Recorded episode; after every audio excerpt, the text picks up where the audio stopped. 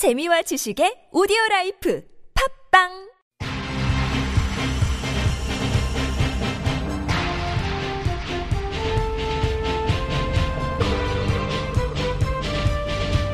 색다른 시선 김종배입니다.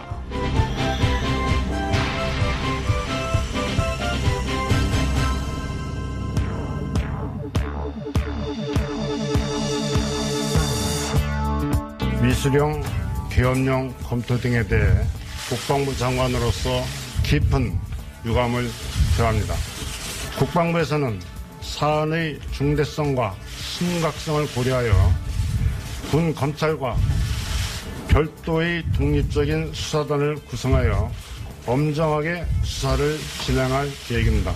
저는 수사 종료 전까지는 수사단으로부터 일체의 보고를 받지 않겠습니다.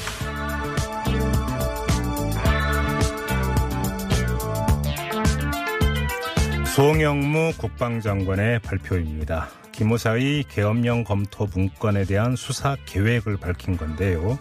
이에 앞서서 문재인 대통령이 신속하고도 엄정한 수사를 지시한 바가 있고요. 뭐 당연한 결정입니다. 과거 전두환 정권 때 민주화 세력을 탄압하면서 그 정권이 흔히 쓰던 말이 있었습니다. 불온 세력을 발본세곤하겠다 이런 말이었는데요. 이 말은 이번 경우에 쓰는 게 딱인 것 같습니다. 불온한 싹은 뿌리째 도려내야 하는 법입니다.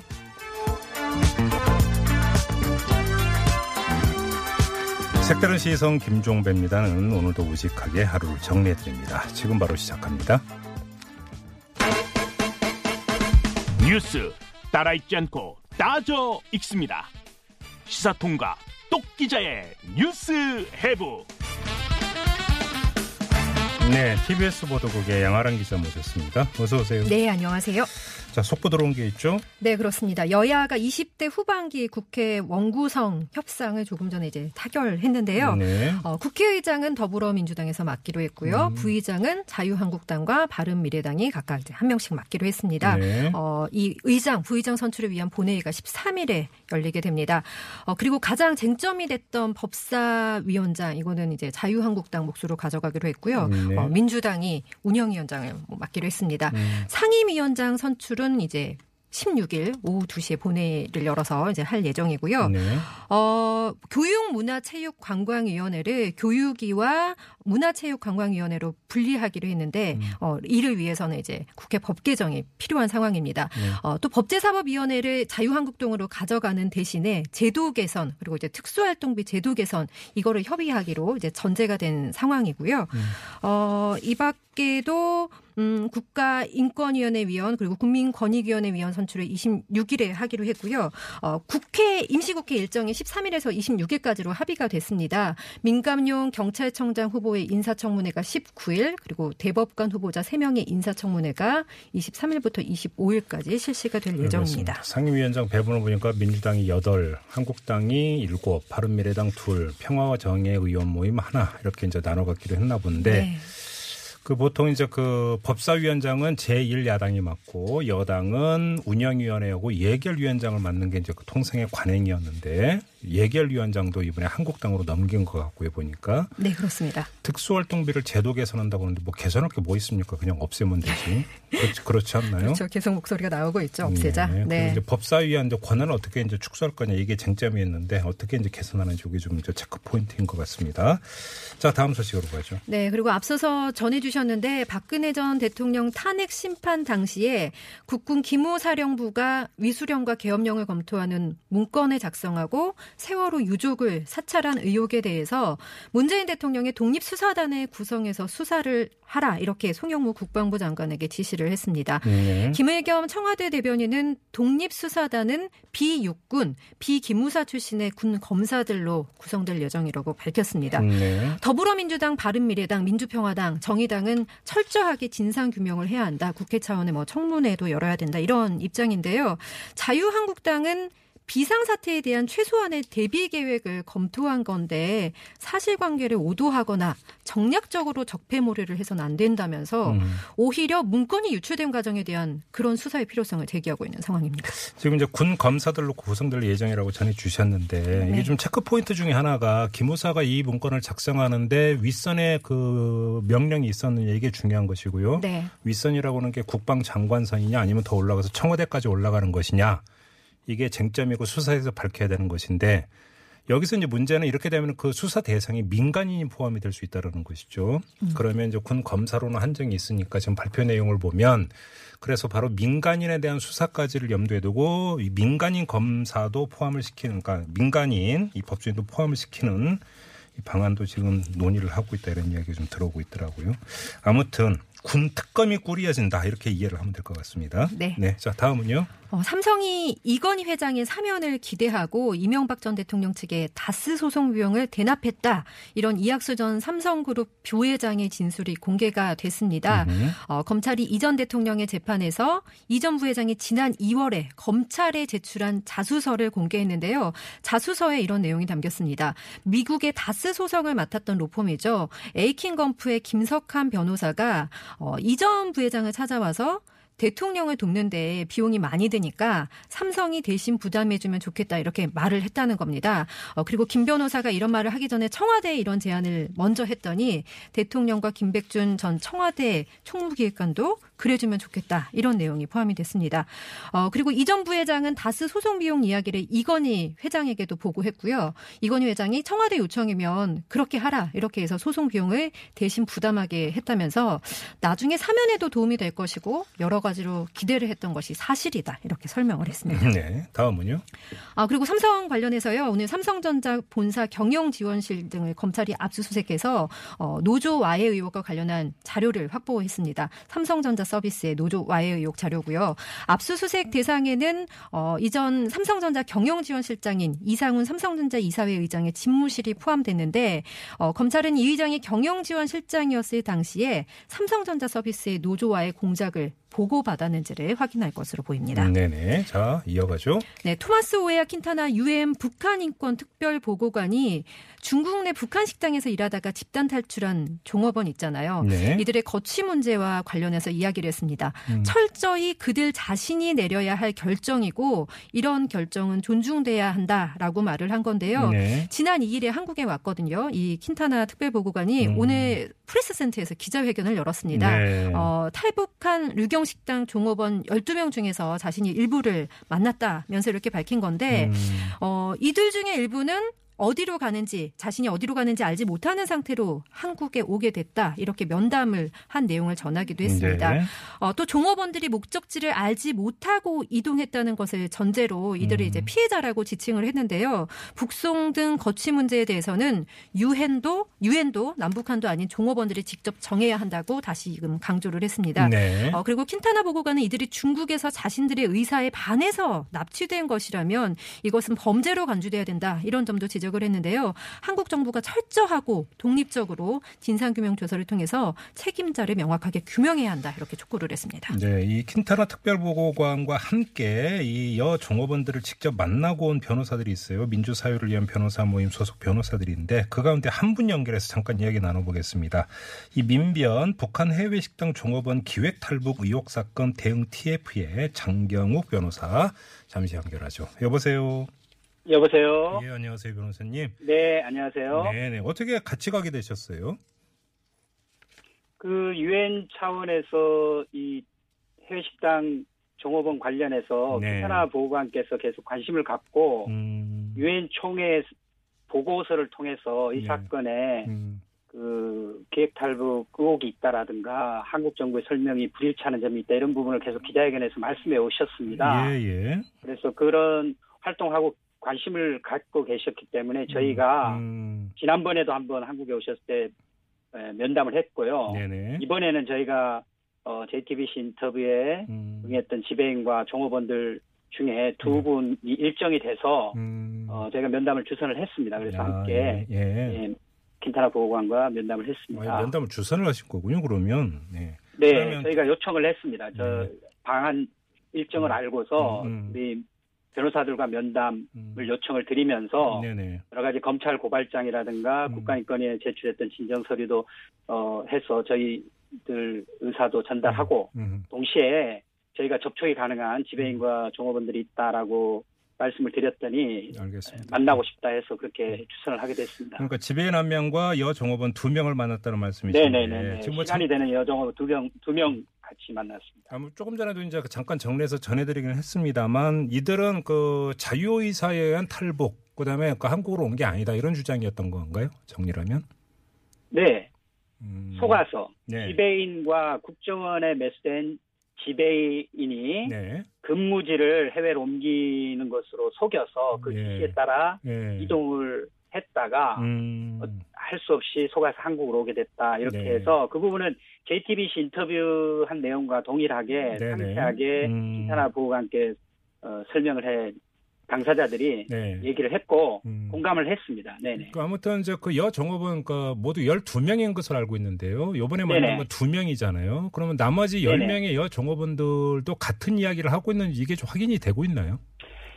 지금 여종업원들이 네. 세상에 이렇게 나서지를 못하고 있는 상황입니다. 네. 원래 입국하자마자 바로 그 정부가 속여서 이 네네. 다음 날 입국 사실 발표하면서 이들이 언론이라든가 외부와 접촉을 피하게 돼 있, 됐습니다. 그런데 네네네. 지금 언론과 또는 유엔 면담에 응한 분들은 기본적으로 자신들이 용기를 낸 것이고 음, 한국 정부가 철저한 진상 규명을 하고 책임을 인정하면 네. 어, 모든 것이 어, 문제가 풀릴 뿐만 아니라 나머지 음. 이 종업원들도 자신들과 같이 용기를 내서 유엔과 아. 면담이라든가 언론 인터뷰에 나설 것이라고 이렇게 킨타나 보호관에게 자세히 예, 이야기를 해 주었습니다. 변호사님 지금 이 문제는 검찰도 수사에 들어간 걸로 제가 알고 있는데요. 네, 저희가 거- 검찰에 고발을 했습니다. 그러니까요. 그럼 검찰 수사 과정에서 여정업은 12명 전원에 대한 어떤 뭐 그 진술 듣는 건 어려운 문제는 아니지 않습니까? 어려운 문제가 아닌데 네. 현재 지금 에, 저희 고발인 조사는 했습니다마는 저희가 네. 요청을 했습니다. 이 네. 국가가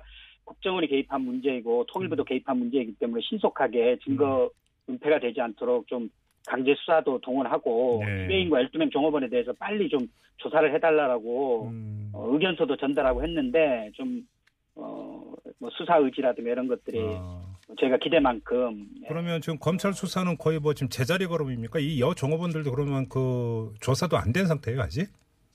전혀 안 되고 있습니다. 고발한 지 오래됐는데 저희가 어, 그래요? 예. 에, 촉과로 갔어야 음. 고발인 조사를 하기로 해서 고발인 네. 조사는 했습니다마는 저희 네. 고발인 변호인들을 조사하는 게 중요한 게 아니라 지배인이라든가 네. 여종업원들 빨리 음. 조사를 하고 예.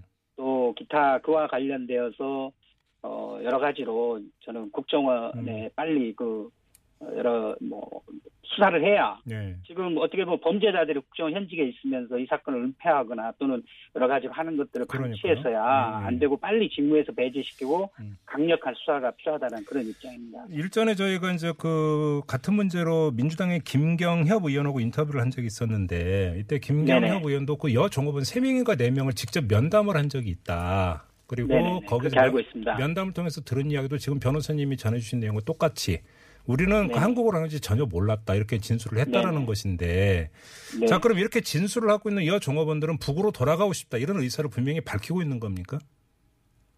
이번에 그 문제에 관련해서 킨타나 보관께서 네. 북당국이 즉각 송환 주장하는 데 대해서 당사자 본인 의사를 물었습니다. 네. 이에 대해서 종업원 한 분이 음. 저는 그게 답이라고 생각합니다. 한국 정부가 철저한 진상 규명을 하고 네.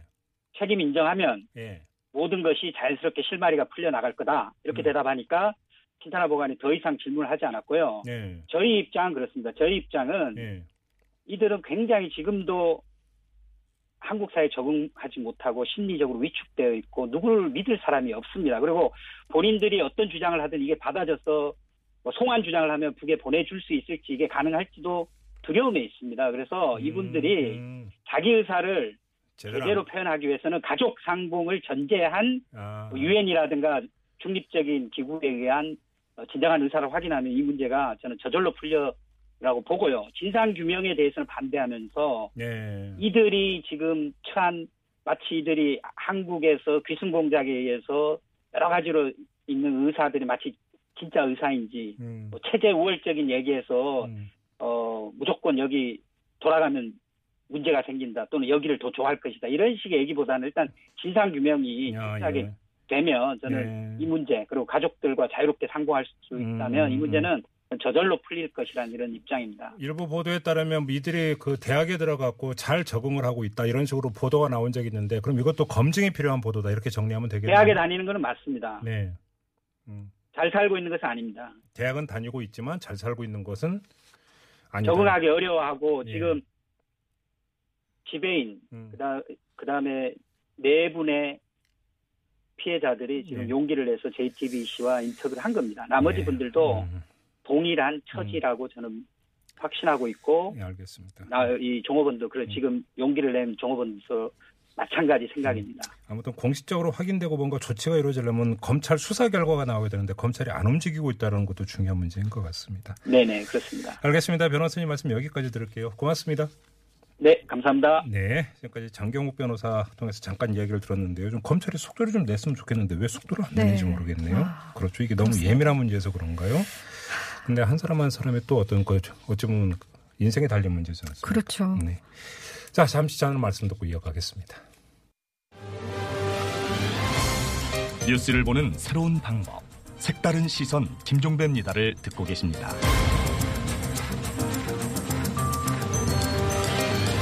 네, 양아람 기자와 함께하는 뉴스 에브 시간 이어가도록 하겠습니다. 자, 다음 소식으로 가보죠. 네, 도널드 트럼프 미국 대통령이 중국이 북미 간 비핵화 협상을 방해하고 있다 이러면서 또다시 불만을 드러냈습니다. 트럼프 대통령이 트위터에다가 어, 중국이 무역에 대한 우리의 태도 때문에 협상에 부정적인 압력을 가하는 것인지 모른다면서 아니길 바란다 이렇게 글을 올렸는데요. 어, 미중 간의 통상 마찰이 일어나는 상황에서 중국이 북한을 움직여서 비핵화 조치에 소극적으로 나서게 하고 있는 거 아니냐 이렇게 판단하는 것으로 보입니다. 어, 중국에는 이렇게 경고를 보냈지만 또 동시에는 북한에 대해서 신뢰를 나타내기도 했는데 트위터에 올린 글을 보면요. 나는 김정은 북한 국무위원장이 우리가 서명한 계약, 우리가 한 악수를 지킬 것이라고 확신한다 이렇게 밝히기도 했습니다. 네. 이런 와중에 일본 정부가 2018 통상 백서라는 것을 이제 그 냈는데 거기에서는 미국과 중국 간의 무역 마찰이 커진 배경에 중국 철강 업체들이 있다 이렇게 지적을 하고 있습니다. 어, 내용은 중국 철강 업체들이 국유은행에서 유리한 조건으로 돈을 빌려서 생산 설비를 늘린 다음에 철강을 대량으로 수출해서 세계 철강 가격의 하락을 불러왔다는 건데요. 어, 근데 이 백서에는 또 미국의 보호주의적 통상 정책에 대해서 자유무역 체제에 대한 도전이다. 세계 경제에 부정적인 영향을 줄 것이다. 이런 내용도 담겨 있습니다. 네, 자 다음은요. 민중은 개, 돼지다. 이런 영화 속과 똑같은 발언으로 무리를 일으킨 나양욱 전 교육부 정책기획관이요. 어, 또다시 징계 수준이 과하다면서 이의를 제기했다고 서울신문이 보도를 했습니다. 네. 아, 전에 해당 발언으로 파면이 됐다가 불복 절차를 거쳐서 징계 수위가 이제 강등으로 조정이 됐는데요. 네. 사실 강등만 돼도 퇴직금은 다 받을 수 있거든요. 음. 그런데 이 조치도 과하다면서 인사혁신처에 소청 심사서를 제출을 한 건데 네. 인사혁신청 관계자는 명예 회복까지 희망하는 거 아니냐 음. 이렇게 말을 했습니다. 어, 민중은 개돼지인데 나는 계급 떨어지는 건 도저히 못 참겠다 이거잖아요. 저도 명예가 그렇죠? 훼손됐는데. 음, 네. 음, 네. 자 다음으로 가죠. 네, 오늘 9살 여자 어린이를 납치했다가 18시간 만에 풀어주고 달아는 20대 남성이 경찰에 붙잡혔습니다. 어, 밀양경찰서가 여자 어린이를 납치한 혐의로 이모 씨를 검거했는데 네. 어제 그 여학생을 학교 버스를 타고 내려서 이제 집으로 가려던 그 여학생을 자신의 트럭에 강제로 태워서 납치를 했다가 음. 오늘 오전에 마을회관 근처에 다시 내려주고 달아났는데요. 네. 경찰이 검문 검색을 통해서 어, 이 씨를 한 PC방에서 발견을 했습니다. 음. 병행 경기 등을 조사를 하고 있는데 네. A 양은 모르는 아저씨가 강제로 차에 태웠다 이렇게 말한 것으로 전해집니다. 새로 고침 패널인 오창익 인권인대 사무국장이 바로 새로 고침 시간에 이야기한 바가 있습니다. 그 시점이 언제부터인가요? 그 이후로 어린이 유괴범 검거율 우리나라 몇 네. 퍼센트인 줄 아세요? 몇 퍼센트? 100%라고. 아, 꿈도 꾸지 말라고 분명히 경고의 말을 하겠습니다.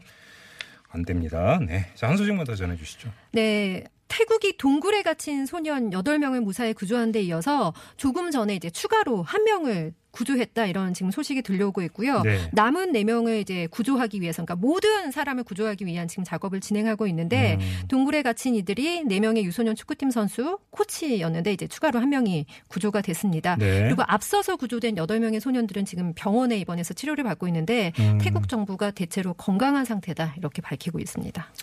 다행이에요. 그렇죠? 안전하게 다 돌아왔으면 좋겠어요. 네. 알겠습니다. 자, 뉴스의 번호로 여기까지입니다. 양아름 기자였어요. 네, 수고하셨습니다. 고맙습니다.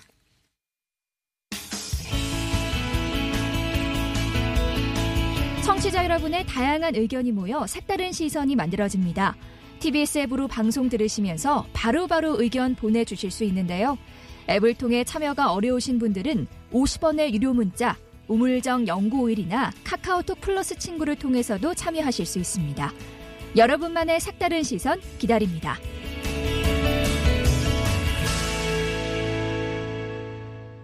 네. 우리 언론이 오늘 아주 중요한 어, 뉴스로 보도한 게 하나가 있습니다. 인도를 국빈 방문하고 있는 문재인 대통령이 모디 인도 총리와 함께 삼성전자 현지 공장 준공식에 참석을 했는데 이 자리에서 음, 삼성전자 이재용 부회장과 만났다. 이 소식을 아주 비중 있게 보도를 했습니다. 근데 청와대 설명을 보면 여기에 뭐 특별한 이야기 한 것도 없고 의미를 부여할 이유도 없다. 이렇게 청와대에서는 설명을 하고 있는데 언론은 아주 주요 기사로 처리를 하고 있는데요. 연휴가 어떻게 되는 걸까요? 이게 복선이 깔려 있는 걸까요? 한번 이 문제 풀어보도록 하겠습니다. 참여연대 경제금융센터 김경률 소장 연결하겠습니다. 여보세요. 예, 안녕하십니까. 반갑습니다. 네, 안녕하세요, 소장님. 이게 의미 있는 사건입니까? 어떻게 봐야 되는 겁니까? 어, 뭐, 이렇게 진행자분도 말씀하셨듯이 네. 여러 언론에서 이렇게 보도되는 것과 같이 네. 상당히 큰 의미 있는 사건으로 받아들여집니다. 어, 그래요. 음. 근데 지금 청와대에서 그 설명을 보면은 자, 한 네. 5분 정도 잠깐 환담을 하긴 했지만 이게 예정에 있었던 환담도 아니고 그다음에 네, 그 환담을. 예, 그냥 밖에서 기다리고 있다 해서 그냥 그 성의차 잠깐 만나서 이야기한 것 뿐이고 두 번째는 별다른 이야기도 없었다. 너무 의미 부여하지 네. 말라 이런 취지로 설명을 했는데요. 그럼에도 불구하고 의미를 읽어야 된다는 말씀이세요? 예, 맞습니다. 우선은 이 부분을 좀 그 듣기 거북하실 수도 있지만 지적을 해야 될 것 같습니다. 네. 이재용 삼성전자 부회장은 그 최순실 국정농단 사건의 주요 피의자 중 한 사람으로 대법원 판결을 앞두고 있는 분이십니다. 그렇죠. 이런 주요 피의자를 네. 어, 대한민국의 대통령께서 이렇게 만나시는 것이 해외에서 그것도 만나는 것이 과연 적절한가 여러 가지 생각이 들었고요. 음. 여러 언론들의 저도 반응을 보고 있는데 네. 이것에 대해서 확대 해석을 경계한다 이런 의견들도 많이 보고 있는데요. 예. 제 생각은 이렇습니다. 이게 음. 이 사건이 뭐 평상시라면 모를까 네. 지금 일련의 어떤 저간의 사건들 음흠. 청와대 내에서 경제 관련 참모들이 교체가 되었고요. 예. 주로 이제 우리들이 받아들이기에는 진보 개혁적 학체를 띄셨던 분들이 이제 뭐 음, 바뀌어 나가고 음. 새로 이제 다른 분들이 들어오셨고 네. 더군다나 이제 여러 가지 경로를 통해서 그간의 개혁적인 정책을 추진해오던 것을 스스로 공약들을 포기하고 네. 뭐 음산분리 완화라든가 음. 규제 프리전법 등 과거 이것은 박근혜 정부가 추진하려다가 민주당이 반대해서 좌절되었던 사안들입니다. 예. 이것들을 지금 이제 다시 민주당이 그리고 청와대 일각에서 들고 나오고 있는 상황이거든요. 예를 들어서 은산 와중에- 은산분리 완화 이런 거 말씀하시는 거죠? 네네 맞습니다. 네네네. 예. 이- 이것은 이제 대통령 공약에서도 음. 어, 은산분리 완화는 하지 않는다 이렇게 공언을 하였음에도 불구하고 예. 이제 최근 급기야 하루 이틀 사이에서는 음. 공공연히 이야기하고 있는 상황입니다. 민주당에서. 네. 어, 제 말씀은 지금 이와 같은 사정이라면 지금 이와 같은 사정에서 이재용 삼성전자 부회장과 문재인 대통령께서 만났다 음. 하면은 이건 그냥 쉽게 아무런 해석도 할 수 있지 않은 그런 사건은 아닌 것 같습니다. 잠깐만 그러니까 지금 언론에서는 어떻게 보도를 하고 있냐면 이게 일정하게 시그널을 주는 것 아니냐 이렇게 지금 해석을 하고 있는데 자 그러면 그 해석이 예, 맞- 맞다고 치죠. 네. 그 시그널 내용이 뭐가 되는 겁니까 그러면? 음, 저는 이렇게 보고 있습니다. 네. 과거 이제 최근 많은 논란이 있었고 앞서 음. 제가 말씀드렸다시피 청와대 내 이제 일부 그 경제 관료들이 이제 그 교체가 되었는데요. 예.